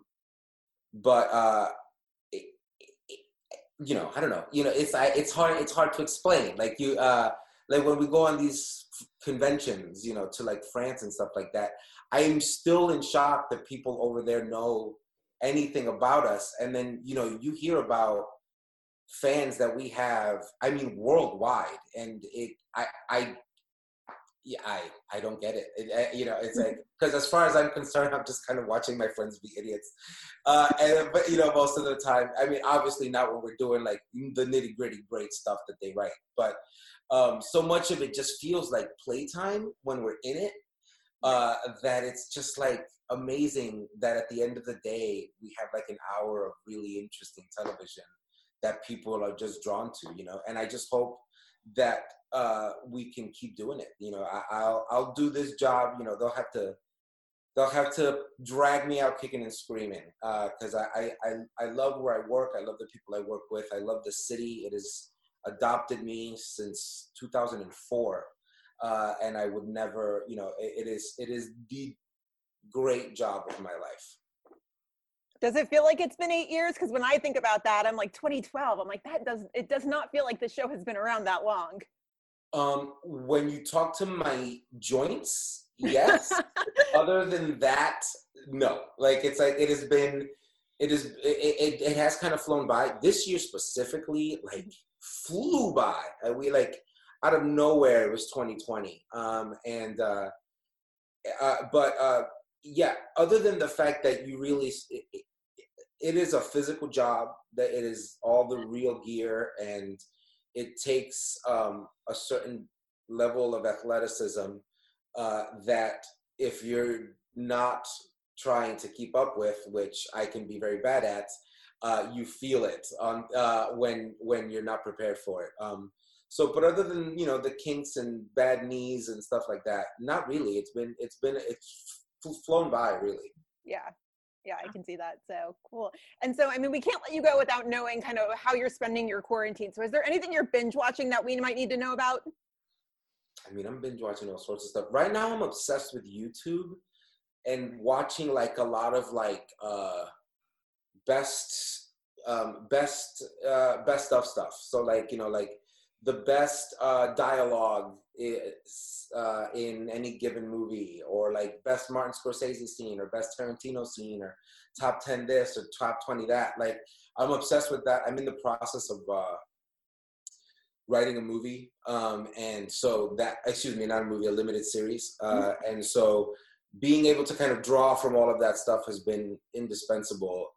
And I'm also, well, right before the coronavirus pandemic hit and we were all kind of quarantined, Christian Stolte and I were actually in the process of making a movie he was going to star and I was going to direct, and we were going to film it in June, but unfortunately it doesn't seem like that's going to be able to happen now. So I've been trying to keep myself busy to keep that alive and kind of create this other project with a friend of mine, because now I have all this, you know, time I wasn't expecting. And I figure the only thing I can do is kind of try to be creative and come up with something that hopefully can have a life after all of this craziness. Yeah. Great. So, awesome. I mean, that's relatively all we've got. Bryna, anything else? Any last minute notes? No, I think that's it. Joe, thank you so much for joining us. This was so much fun. It was my pleasure. Thank you guys. And one of these days, hopefully I'll meet you at Molly's. Yes. Yes. Take care, Joe. We'll talk soon. Thank you very much. You guys be good. Thank you so much. Stay safe out there. You as well. Bye. Once again, a very special thank you to Joe Minoso for coming on the podcast to join us. Oh my God, we had so much fun. He's the best. I will always say that when I say his name. He is the best. He really is, though. I know. So wonderful. So wonderful. So, as always, you guys know where to find us. Facebook, Twitter, Instagram, Tumblr. It's Meet Us at Molly's right across the board. Email us anytime about anything. meetusatmollys@gmail.com. You guys, we've been doing so much other stuff during quarantine. Like, yeah. I'm watching the Marvel movies now. Something I never thought would happen. And not in order. Like... Yeah, but, like, what is in order? Like, chronological order? No, I would watch them in, like, release order. Yeah, I mean, you could also do it chronologically. Oh, well, like I mean, yeah. Right, they're not in chronological order release-wise. I don't know. I'm just skipping around. I'm basically going off the recommendations of my friends. Like, I'll be like, okay, I just finished this movie. Now which one do I watch? Captain America. Watch the Captain America movies, please. Once I'm done with the next two Iron Men, then I will.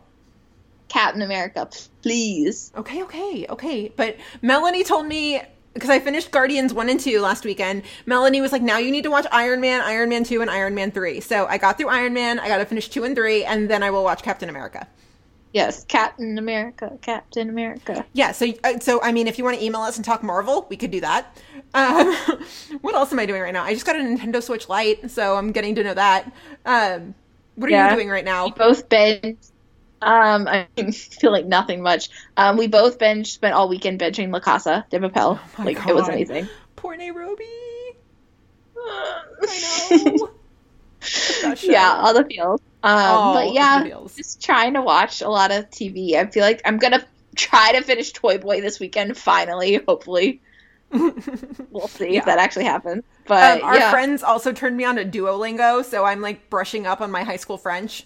It's so good, yeah, it's pretty addicting actually. And it, like, high school me is coming out again, because like high school me, like I discovered I was good at French, and then I all of a sudden was like, I have to be the best. And so when I get a question wrong on Duolingo, I'm like, damn it.